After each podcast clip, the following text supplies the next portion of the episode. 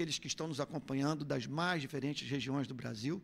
O número é muito, mas muito maior de pessoas que estão nos assistindo é, pelas redes do que aquelas que se encontram aqui presentes. É. E hoje eu vou tomar a liberdade de não dar prosseguimento à mensagem da semana passada, em razão das circunstâncias, em razão da guerra.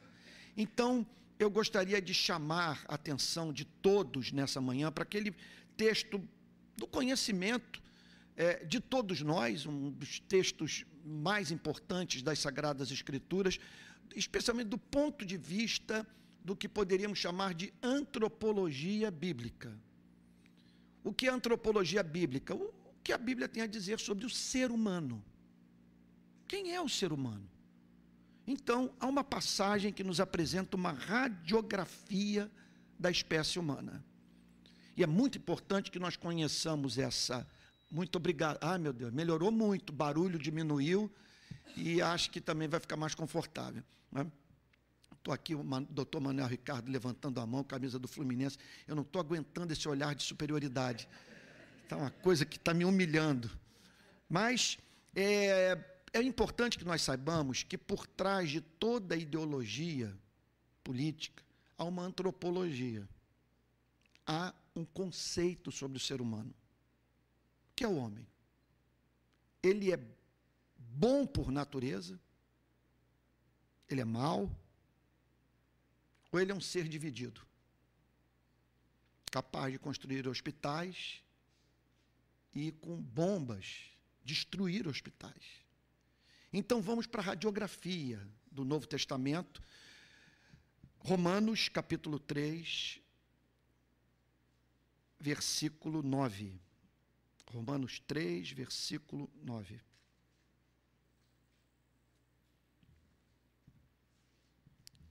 Todo mundo achou aí?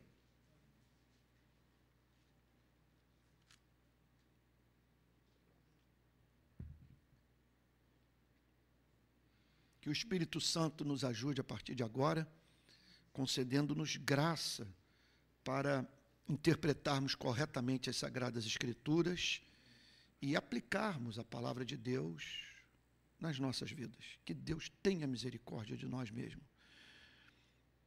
Parte B do versículo 9.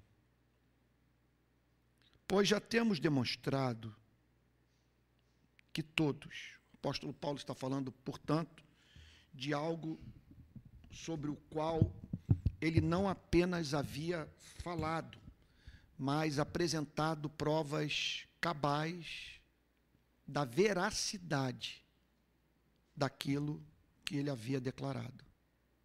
Temos demonstrado que todos, tanto judeus como gregos, o que, que ele quer dizer com tanto judeus quanto gregos? Ele está falando da humanidade. Nessa declaração, tanto judeus quanto gregos, ele está falando de todos os seres humanos. É uma forma de apresentar o ponto. Só que pensando na humanidade como todo, a partir dessa divisão, judeus e gregos. Você tem aqueles que são da descendência de Abraão, literalmente, que tem o sangue do patriarca, e aqueles que não carregam o sangue do patriarca. Você tem, portanto, aqueles que tiveram acesso ao conteúdo da revelação, os judeus, e aqueles que não tiveram acesso ao conteúdo da revelação especial, os gentios. Gregos aqui interpreta-se como gentios. Quem são os gentios? Os gentios são todos aqueles que não pertencem a Israel.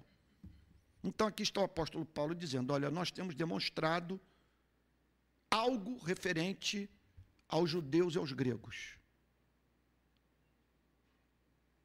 E o que ele tem demonstrado? Que todos estão debaixo do pecado. O que significa judeus e gregos debaixo do pecado? Apóstolo Paulo, isso não há mínima dúvida, está apresentando aqui o seu diagnóstico sobre a condição humana. E o que ele tem a dizer é que judeus e gregos estão debaixo do poder do pecado e da culpa do pecado.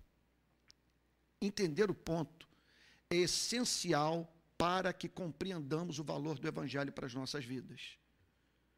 Tanto judeus quanto gregos estão debaixo do pecado. Significa, portanto, que tanto judeus quanto gregos são movidos pelo pecado. O pecado governa as suas ações, as suas análises racionais, os seus sentimentos.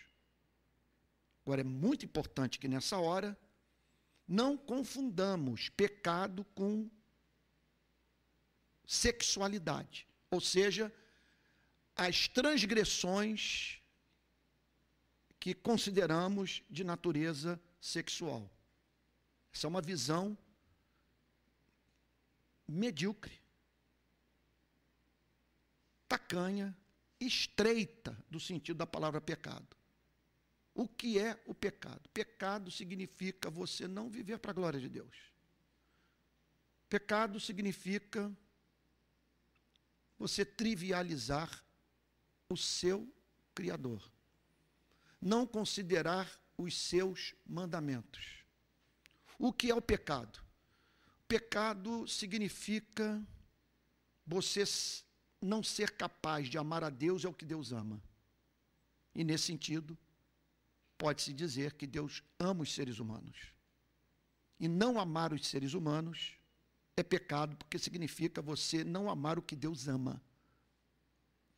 Vamos resumir tudo numa só sentença: pecado é não amar. E quando nós vemos a palavra nessa perspectiva, nós deixamos de ver Deus como um ser neurótico, pedindo de nós tolices. Deus pede o que é razoável, ele pede amor. Então, o pecado é considerado pelo apóstolo Paulo a força motriz da vida humana. Nós vivemos em função da nossa felicidade. Não há nenhum problema em você buscar a felicidade. Problema está em, na busca pela felicidade, você ignorar o direito do próximo ou não incluir na sua definição de felicidade a felicidade dos demais seres humanos. Isso é pecado. Então o apóstolo Paulo está aqui dizendo que todos estão debaixo desse princípio egoísta. Agora, em conexão a isso, todos estão debaixo da condenação do pecado. Porque Deus não pode abençoar quem se recusa a viver uma vida de amor. Deus não pode ser é, conivente. Deus não pode ser cúmplice de uma iniquidade como essa.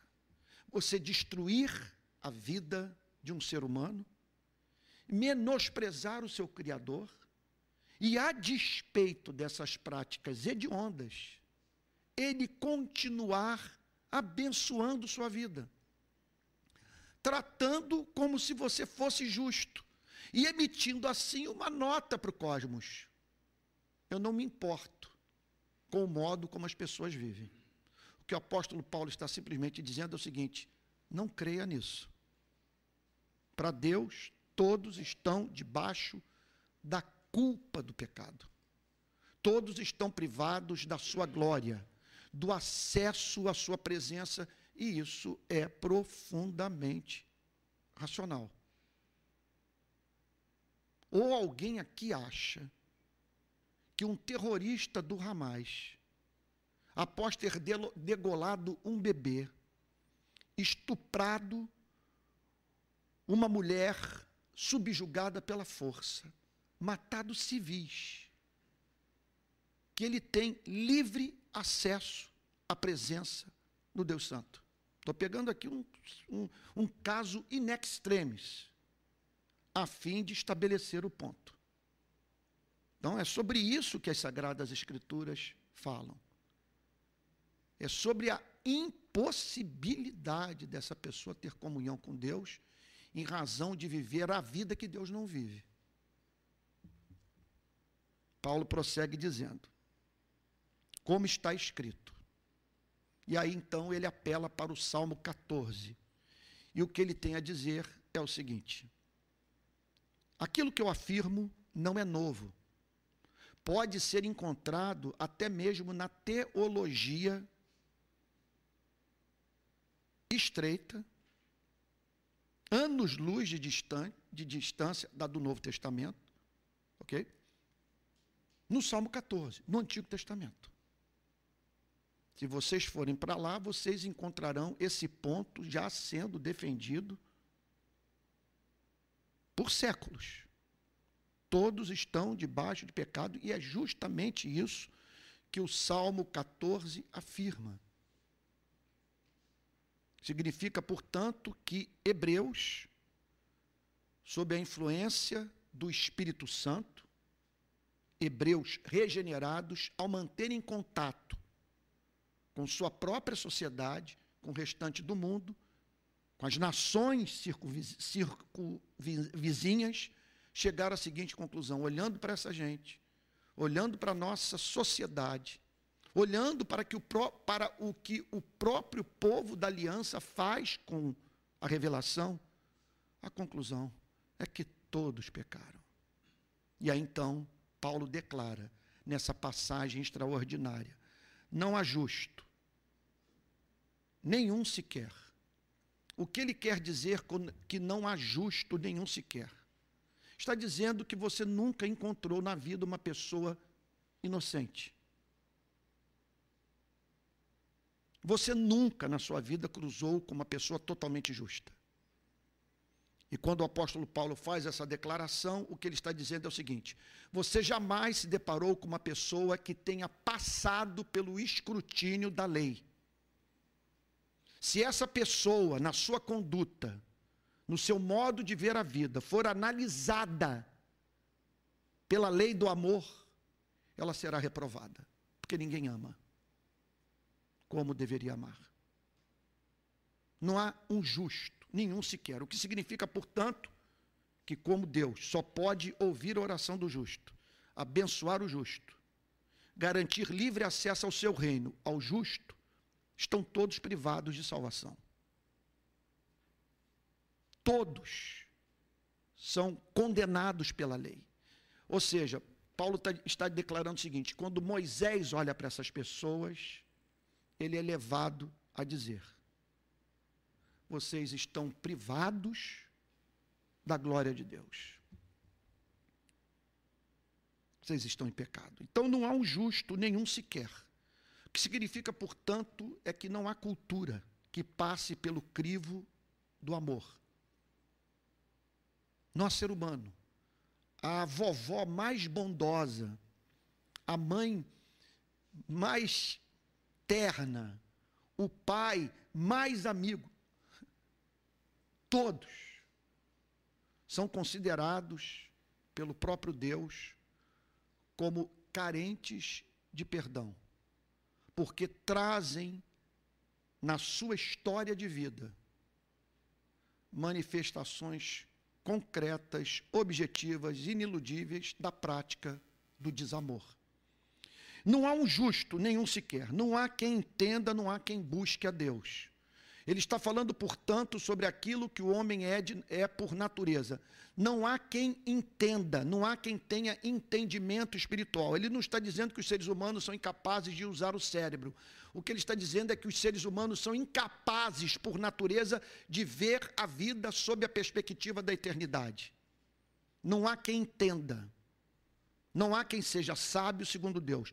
Não há quem, por natureza, leve em consideração a brevidade da sua vida o fato de que terá que prestar contas ao Deus Santo, naquele dia que a Bíblia é, é, declara é, que haverá de se manifestar, no qual Deus revelará a sua justiça e santidade à humanidade.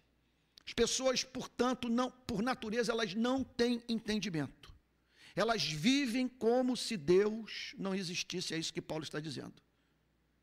Elas elas estão carentes desse elemento de entendimento. Elas não veem a vida sob a perspectiva da existência de um Deus doce, justo, bom e que pede dos seres humanos aquilo que é razoável, que eles vivam uma vida de amor.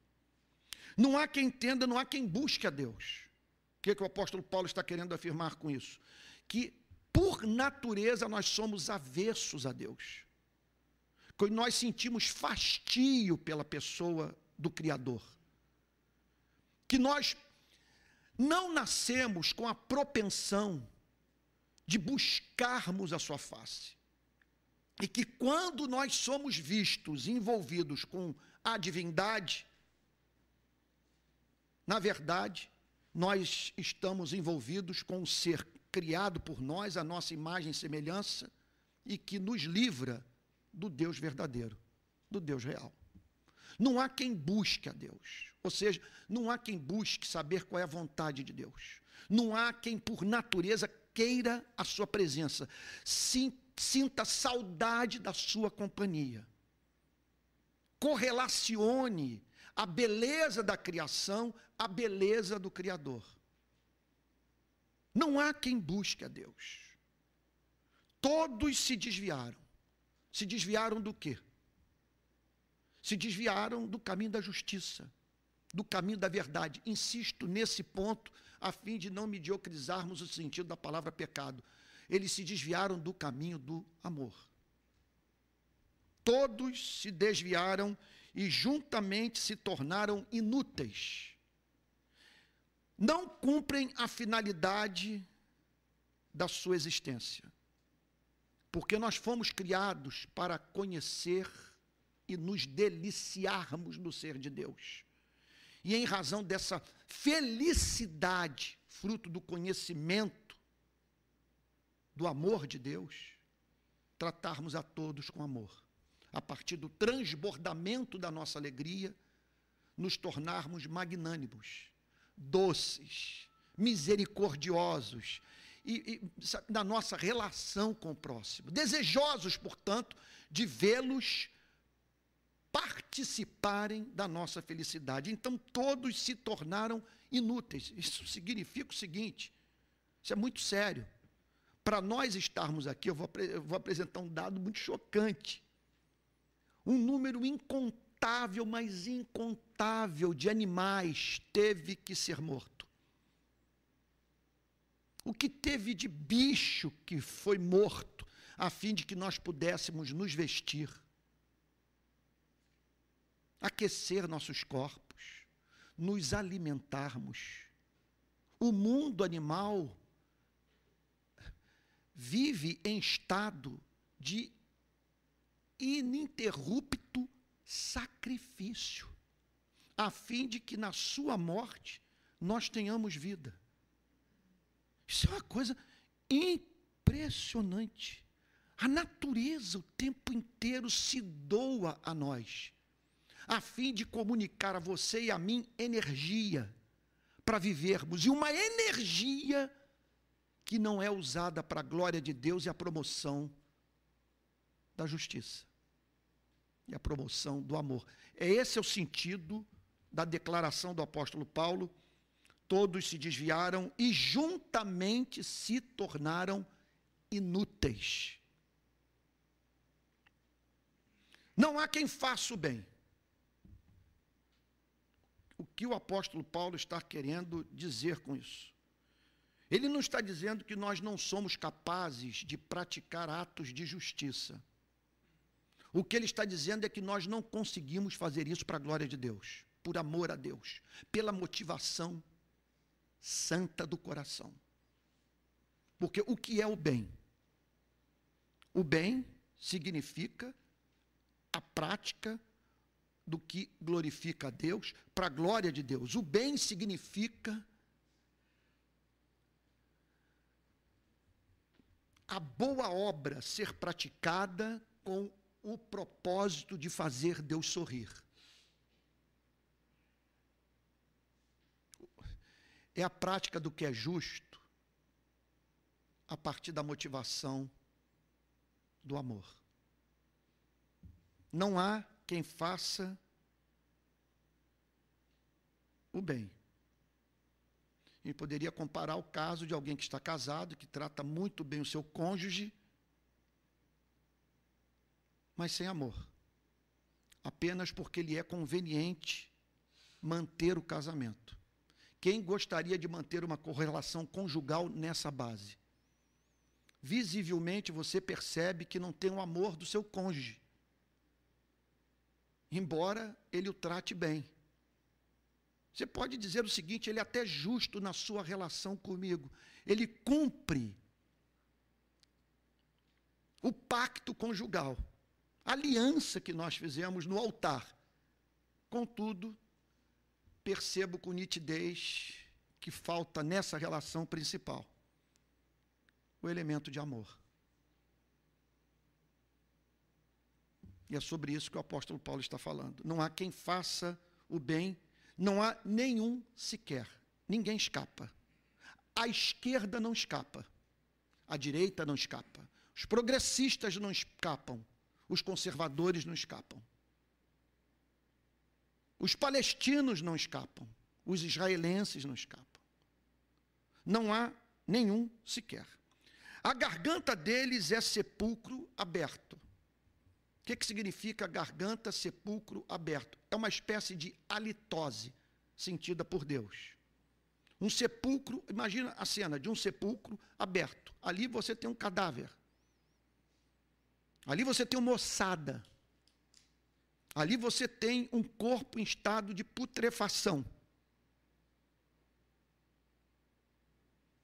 E o sepulcro está aberto. E o que é exalado causa mal-estar. Faz mal.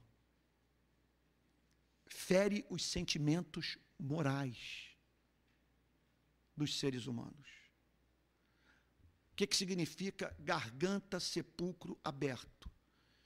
Que a melhor forma de você conhecer o caráter de uma pessoa é a partir do conteúdo daquilo que ela fala. O que Paulo, o que Paulo está dizendo é o seguinte: nós nos entregamos o tempo inteiro por meio das nossas palavras. Elas revelam que há alguma coisa imunda dentro de nós e que por estar tão extensamente presente no nosso coração vaza, porque a boca fala do que o coração está cheio. A psicanálise toda está estribada nesse pressuposto.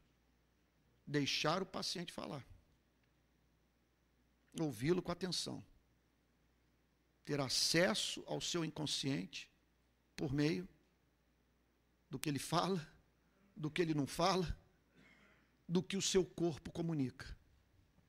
Então, a garganta deles é sepulcro aberto. Com a língua enganam. O que significa com a língua enganam? Eles não têm compromisso com a verdade. Eles têm compromisso é com a sua felicidade. Por isso eles têm a tendência de mentir muito. Com a língua enganam. Significa o seguinte: que há uma tendência nos seres humanos de usarem a língua a fim de desviarem as pessoas do contato com o que é real. Eles usam a língua para levar as pessoas a se distanciarem da verdade, a fim de cumprirem os propósitos daquele que fala. Paulo está falando aqui sobre a nossa tendência a usarmos a língua para manipular, para comunicar a espécie de inverdade que faz com que usemos pessoas. Então, com a língua enganam. Veneno de víbora está nos seus lábios. Ou seja, aquilo que sai da boca do ser humano e que envenena a nossa vida. Veneno de víbora está nos seus lábios. Que há uma tendência, portanto, na nossa espécie de usar a língua para envenenar a vida das pessoas. Veneno que mata. Veneno de víbora. A boca eles a têm cheia de maldição e amargura. Há uma tendência, portanto, nos seres humanos a amaldiçoarem, a expressarem as suas intenções malignas, o seu desejo perverso, a sua maldição.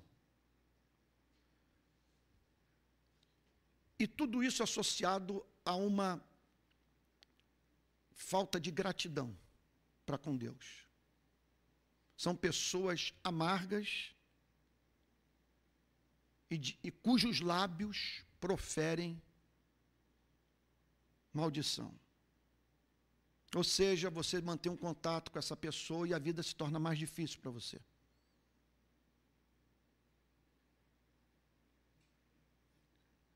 Então, você está diante, você está na presença dela diante de um jardim e mediante o que ela fala, o leva a ver apenas os espinhos do jardim e não as flores. A boca está cheia de maldição e amargura. Você não ouve salmos, não há uma o que flui de dentro dessa pessoa não é poesia, não é verdade, não é esperança, é maldição e amargura. Observe como que o apóstolo Paulo destaca aqui o conteúdo da expressão oral. É claro que está incluído nisso o que nós escrevemos. A boca eles a têm cheia de maldição, de amargura, os seus pés são velozes para derramar sangue. Meu Deus do céu, que ponto. O que, que significa pés velozes para derramar sangue? Que é uma predisposição em nós para partir para contenda, para briga, para guerra. Os pés velozes significa o seguinte: como a predisposição é o mal, é, é o desejo de vingança, é o ódio, é a amargura. A pessoa é levada a se vingar sem considerar as objeções da razão, da justiça, do amor. Então, ela é tão propensa à prática da violência que é capaz de agir irrefletidamente, desconsiderando, repito, os apelos do bom senso, os apelos da justiça, em razão dessa predisposição à prática do mal. Seus pés são velozes, agora, velozes para derramar sangue. Eles não são velozes para tentar a reconciliação, para buscar o diálogo para corrigir o erro sem cometer uma injustiça maior do que aquela que sofreu. Eles são velozes para definir a contenda de modo mortal. São os pés velozes para aniquilar o adversário para responder com morte à ofensa recebida. Ele está dizendo, portanto, o apóstolo Paulo, que há uma propensão na nossa espécie à guerra. Os pés são velozes para derramar sangue.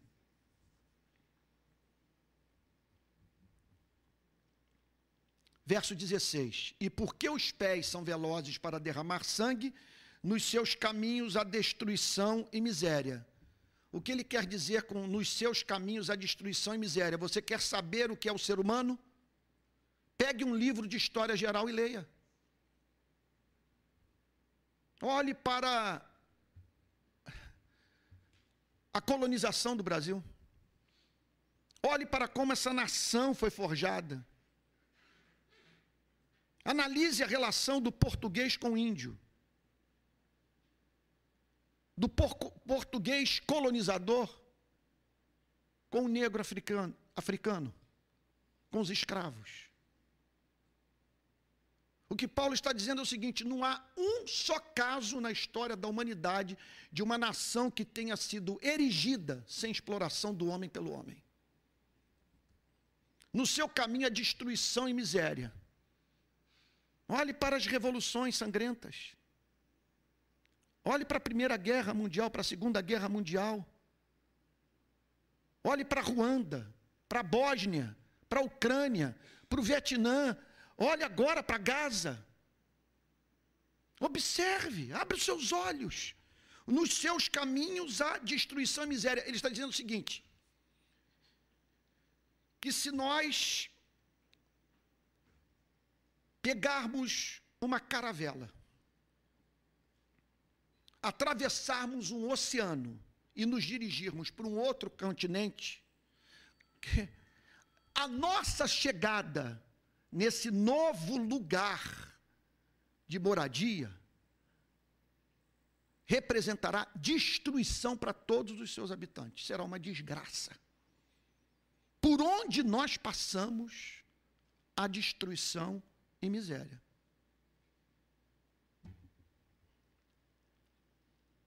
Eles não conhecem o caminho da paz. Eles não levam em consideração a possibilidade de se reconciliarem sem derramamento de sangue.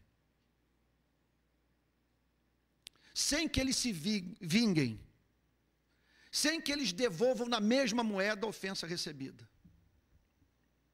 Eles não conhecem o caminho da paz, porque existe o caminho da paz. O que significa o caminho da paz? Da busca, da busca obstinada pela solução de conflitos interpessoais ou entre nações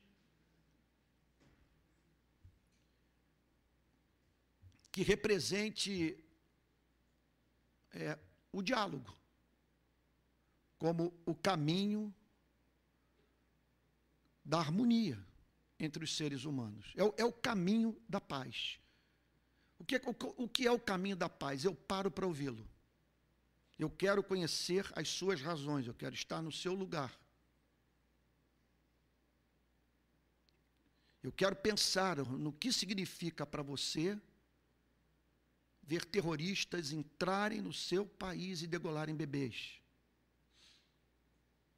Eu quero pensar no que significa você agarrado com seus filhos numa cidade pobre ouvindo as explosões provenientes dos mísseis lançados contra a sua terra. Então, eles não conhecem o caminho da paz. Agora, a afirmação mais profunda de todas. Eu diria que aqui, é, é aqui nós nos deparamos com a contribuição bíblica para essa radiografia dos seres humanos. Porque o que o apóstolo Paulo falou até aqui, você não encontra apenas na literatura cristã ou na literatura veterotestamentária, ou na, vamos assim dizer, na tradição judaico-cristã. Você vai encontrar essa descrição sobre a natureza humana em outros autores. Você vai ver seres humanos falando nesses termos sobre a espécie humana, dentro e fora da igreja. Esse é o pessimismo. Tão presente no existencialismo alemão, no existencialismo francês. Presente, por exemplo, numa, num dos filmes do cineasta americano, o de Allen.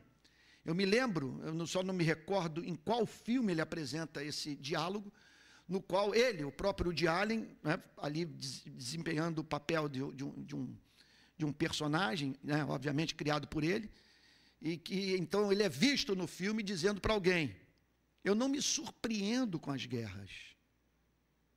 O que me causa surpresa é, sendo o homem quem é, como que nós não temos mais guerras ainda. Agora, o, a contribuição eminentemente cristã para essa análise da natureza humana é a que nós encontramos no verso 18. Não há temor de Deus diante dos seus olhos. O que Paulo está dizendo é que essa é a causa maior de todas as desgraças. Os seres humanos não temem a Deus. O que significa temer a Deus? Meu Deus. Nutrir por Ele no coração um amor respeitoso.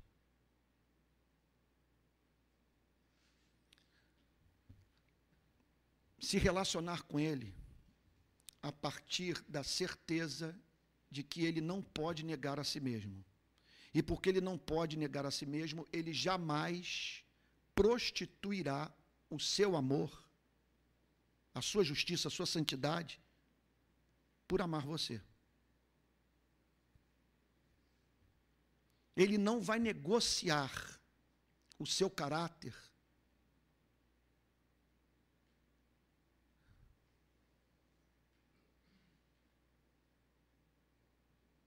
pelo fato de o amar. Ele vai continuar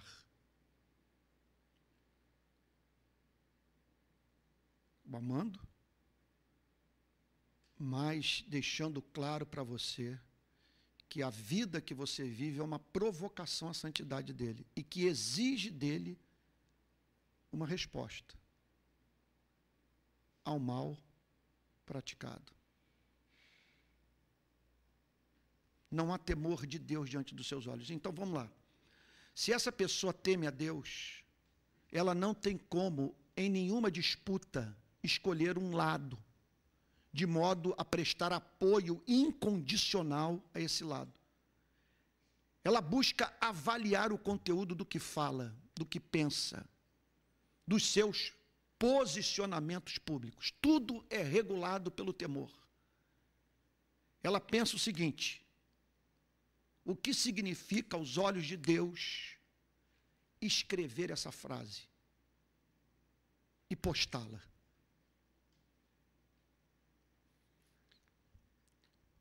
Estaria com isso eu atraindo o juízo divino sobre a minha vida? Estou praticando algo que pode atrair a ira de Deus sobre o meu comportamento?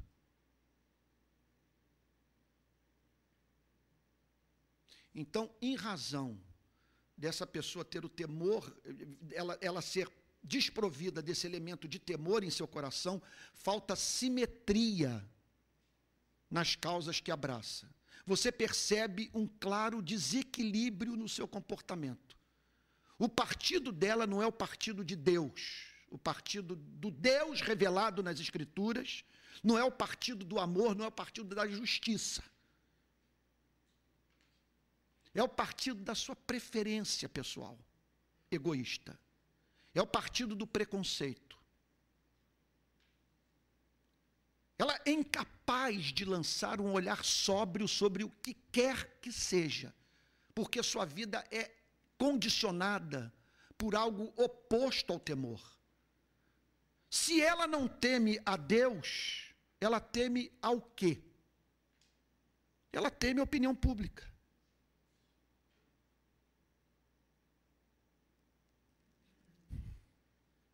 Uma pena que eu não posso, numa pregação como essa, falar tudo que está sendo gravado, tudo que eu tenho vivido nesses últimos dias.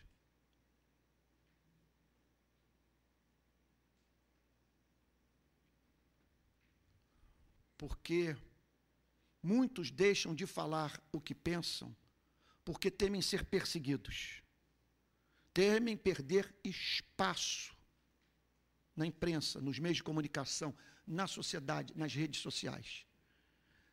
Temem perder emprego.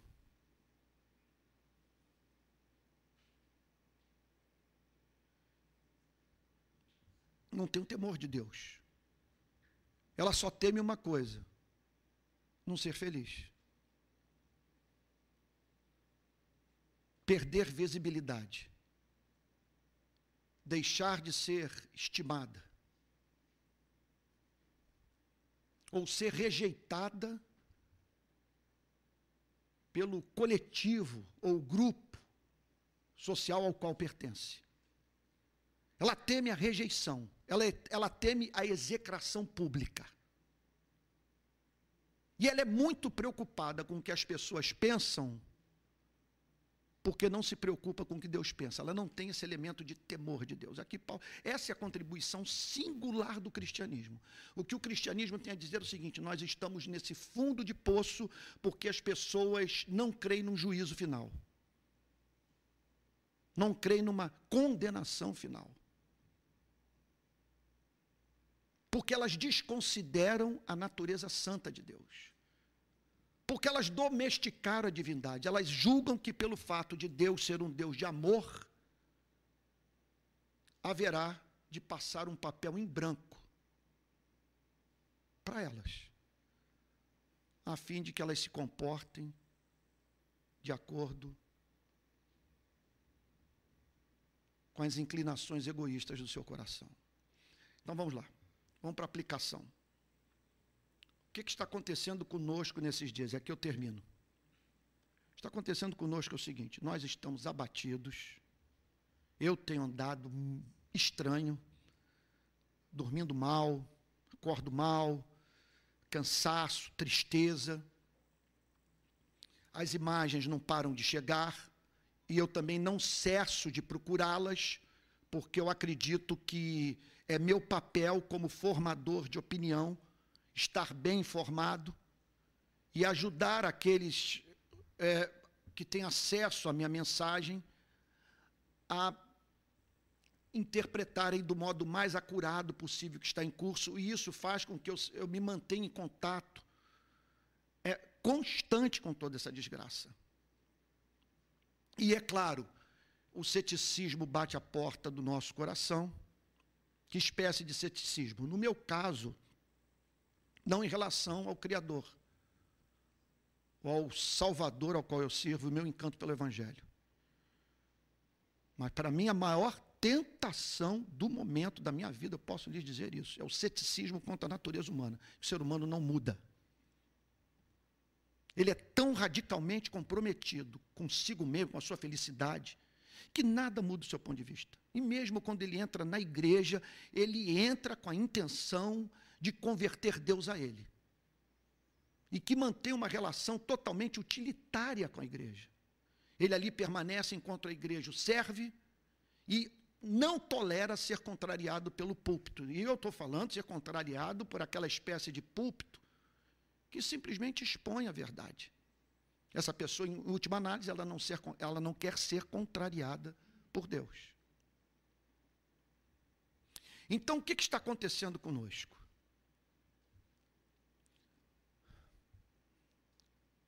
Nós estamos agora, de, do dia 7 de outubro para cá, de uma forma muito mais intensa. Eu nunca vi algo igual na nossa geração, eu nasci nos anos 60. Não me recordo de ter vivido um momento como esse. Da Terceira Guerra Mundial está tão próxima. Não estou profetizando dizendo que ela vai acontecer. O que eu estou dizendo é que eu nunca vi um cenário tão apocalíptico como esse no qual nós nos encontramos. E não é opinião apenas minha. Você vai lá para os articulistas, eu tenho lido alguns dos mais conceituados, é um temor muito grande de que a partir desse conflito, atentados terroristas ocorram no mundo inteiro, outras nações se envolvam com esse conflito entre israelenses e palestinos, e isso acabe envolvendo as superpotências. E pela primeira vez na história da humanidade, a nossa espécie tem nas mãos o poder de destruir a si mesma.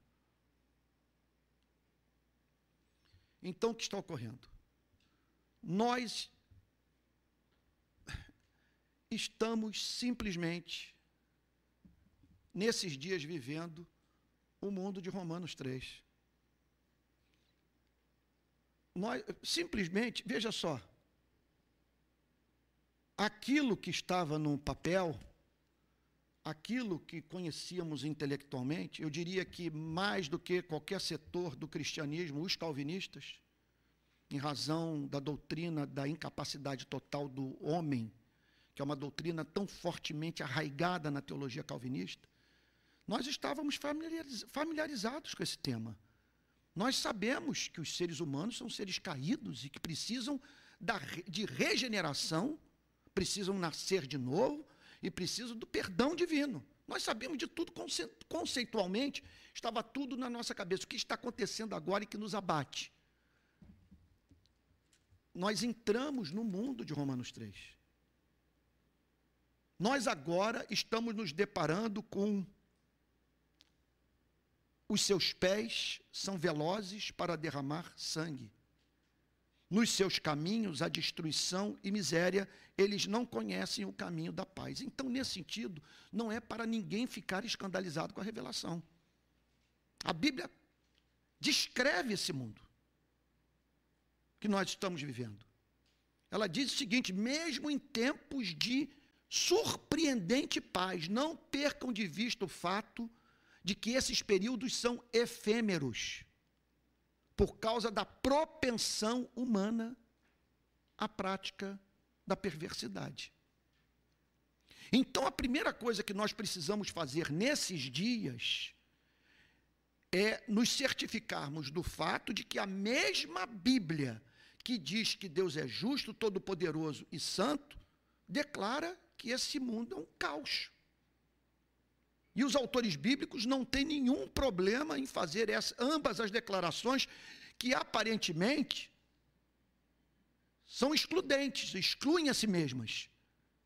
Porque como pode um Deus bom, todo-poderoso, permitir um mundo como esse? E a Bíblia está dizendo, ele é bom, ele é todo-poderoso, ele é justo, e esse é o mundo em que vocês vivem.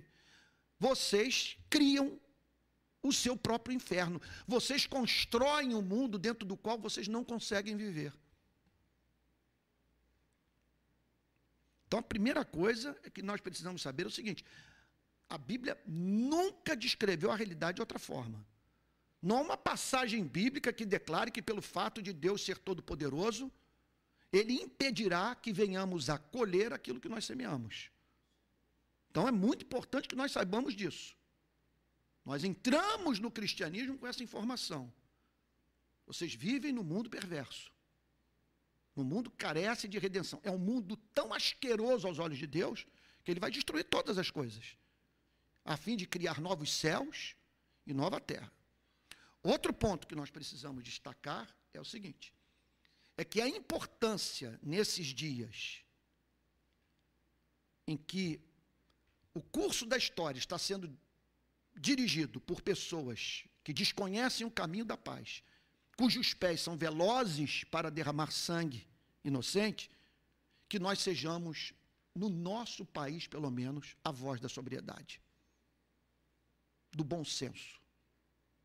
Eu vou usar uma palavra que eu tenho usado extensamente nas redes sociais. Que nós sejamos a referência da moral simétrica que é capaz de, num momento da história como esse, dizer o seguinte: que nenhum dos lados espere de mim apoio incondicional. Se você é cristão, você haverá de olhar para ambas as sociedades e dizer o seguinte: há, em parte delas, uma patologia social gravíssima. E eu não quero ser conivente com isso. Então, por isso, embora você não tenha a obrigação de estar dizendo nas redes sociais o que você pensa, se você não quer entrar nessa briga, você tem todo o direito, sabe? Se você a coisa o atinge, o faz sofrer, de você se ver como é, alvo de calúnia, de ataque até mesmo de pessoas que você ama, que você conhece, que poderiam passar a mão no telefone, ligar para você e conversar. Então, não se sinta obrigado a entrar nesse conflito. Mas é muito difícil é que essa questão não chegue a você e a mim. E aí, o que você tem a dizer sobre tudo isso? Eu penso que se o nosso, se a nossa resposta ao que está em curso nesse momento da história da humanidade for eminentemente cristã, nós vamos ter problemas com ambos os lados. Então, me permitam dizer que, ao olharmos para o que a facção criminosa, chamada Hamas, fez no dia 7 de outubro, somos cristãos, nós vamos dizer, isso foi diabólico. Diabólico. Mas se somos cristãos, nós haveremos de olhar para Gaza e nos lembrarmos do amor de Cristo pelos pequeninos. Se vocês fizerem uma criança dessa escandalizar, olha, era melhor que vocês pendurassem uma pedra no pescoço e se lançassem no fundo do mar. Não se toca em vida impunemente na vida de criança. São dias, portanto, que requerem de nós, aqui eu concluo. Eu falei, eu tô, estou fazendo três aplicações do sermão. Número um, nada de surpresa. Se você está surpreso com o que está acontecendo, você não tinha sua vida intelectual regida pelas Escrituras. As Escrituras dizem assim ao mundo. E antes da vinda de Cristo, é esse tipo de tragédia que acontecerá. Segundo lugar, eu estou lhes falando sobre a importância do nosso testemunho, de sermos a referência de comportamento simétrico. Eu diria comportamento regulado pelo temor de Deus. Temor de Deus, que nos levará a ficar do lado da justiça, do amor, do direito. Ainda que isso nos seja custoso. Agora, por fim, gostaria de dizer também o seguinte: pelas minhas redes sociais, eu observo, eu não leio todos os comentários, mas nas poucas vezes que eu leio, eu percebo uma devastação psicológica. As pessoas estão moídas. Nas vezes que eu postei aquelas cenas nuas e cruas vindas de Gaza, as expressões de lamento eram muito fortes e de pessoas dizendo: Eu não aguento mais lidar com isso. E de gente que está até mesmo declarando: Eu evito ter acesso ao noticiário porque eu não dou conta dessa realidade. E aí então, especialmente hoje, quando eu orava de manhã cedo, acordei bem cedo hoje para orar, me veio Mateus 9. Vendo ele as multidões, compadeceu-se delas, porque estavam aflitas e exaustas, como ovelhas que não têm pastor. E nós, portanto, somos os pastores desse mundo confuso, que precisa encontrar em nós, nesses dias de crise, solidariedade, bom senso, amor. eu diria, confiança inabalável nos propósitos divinos. É, meu Deus. São dias. Eu estou me, me lembrando agora de dois comentários do Martin Lloyd Jones. Eu vou encerrar a mensagem nesse exato momento. Dois comentários do Martin Lloyd Jones sobre guerra. Ele diz num dos seus livros, eu ouvi isso mais de uma vez que um fenômeno foi observado na Segunda Guerra Mundial e na Guerra Civil Espanhola, que os psicólogos deram alta para os seus pacientes naqueles dias de guerra. E a que conclusão os psicólogos chegaram? Que aquelas pessoas, quando se viram diante de um problema maior, colocaram de lado os seus problemas menores tiveram que mobilizar todo o organismo, todo o ser, para enfrentarem uma coisa que representa, que representava uma ameaça gigantesca para a sua própria existência. Agora, ele diz também, Martin Lloyd Jones, falando sobre guerra. Vocês sabem que ele conta que recebeu uma revelação do Espírito Santo de que a capela de Westminster não seria destruída na Segunda Guerra Mundial. É, para os calvinistas isso é muito complicado, porque ele disse que o Espírito de Deus revelou a ele que a capela não seria bombardeada. E teve um dia que houve um bombardeio da Força Aérea da Alemanha na, no bairro de Westminster. A capela leva esse nome. Você tem a Catedral de Westminster. Uma vez eu entrei na Catedral de Westminster, todo emocionado, pensando que estava na, na igreja do Martin Lloyd Jones, quando na verdade eu não estava na capela de Westminster, mas na Catedral de Westminster. A capela é bem mais simples.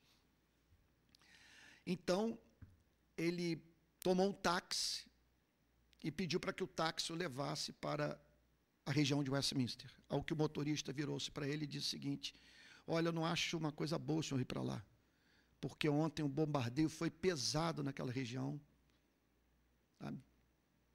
arrasou com tudo. Aí Martin Lloyd Jones disse: O senhor pode ir. E ele declarando no, na pregação dele, e eu com absoluta certeza que a capela de Westminster estaria intacta. E foi o que aconteceu. Ele chegou lá, a capela de Westminster de pé, como está até hoje. E eu tive o privilégio de visitá-la e ainda botar a mão no púlpito.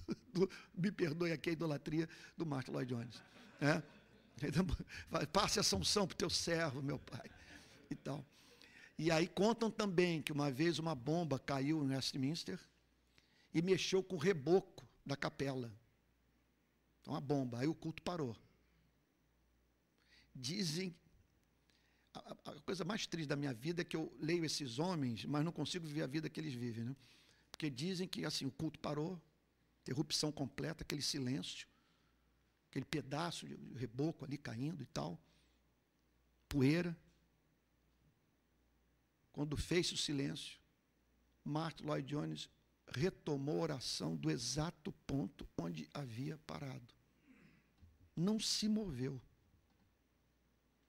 Então, eu estou dizendo isso porque ele diz o seguinte: é nessas horas que nós conhecemos esse rio cujas correntes a, a, alegram a cidade de Deus.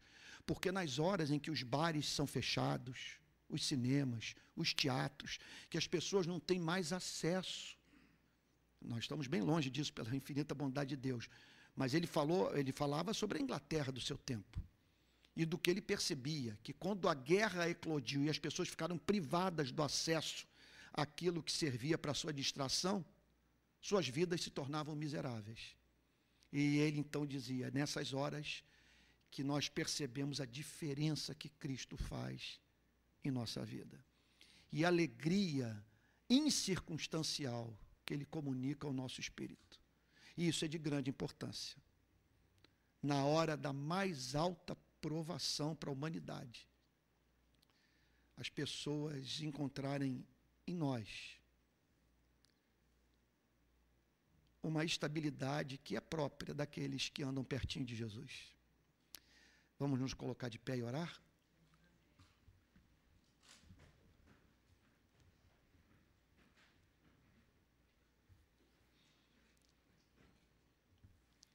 Pai Santo,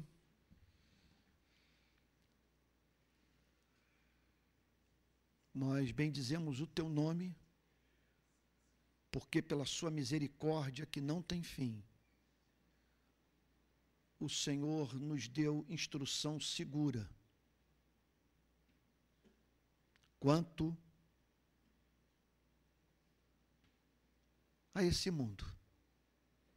O que o governa, o que o move.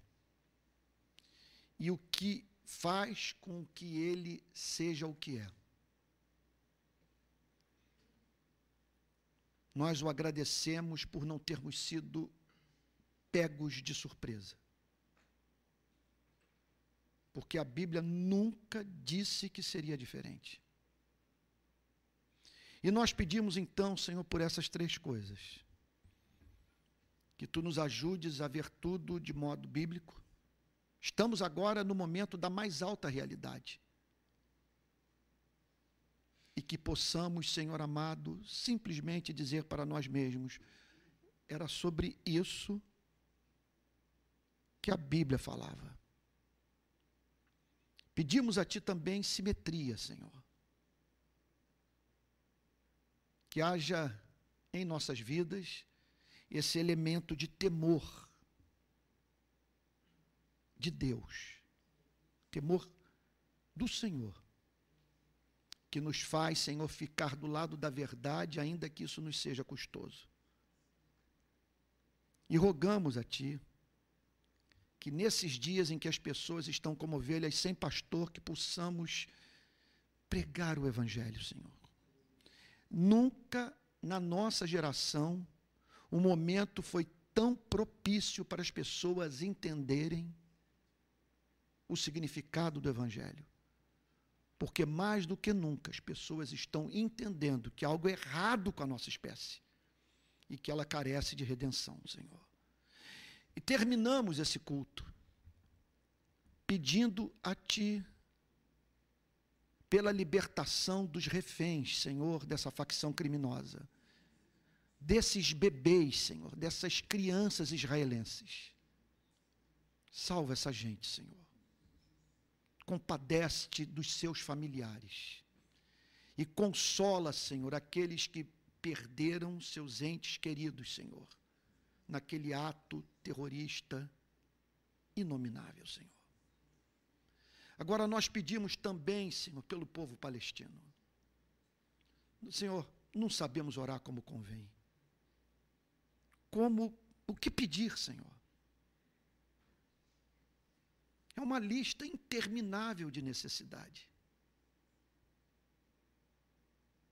Meu Pai, queima a consciência desses que apoiam o uso indiscriminado e desproporcional da força.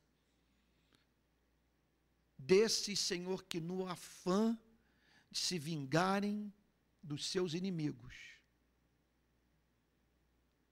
fazem com as crianças o que não gostariam que fosse feito com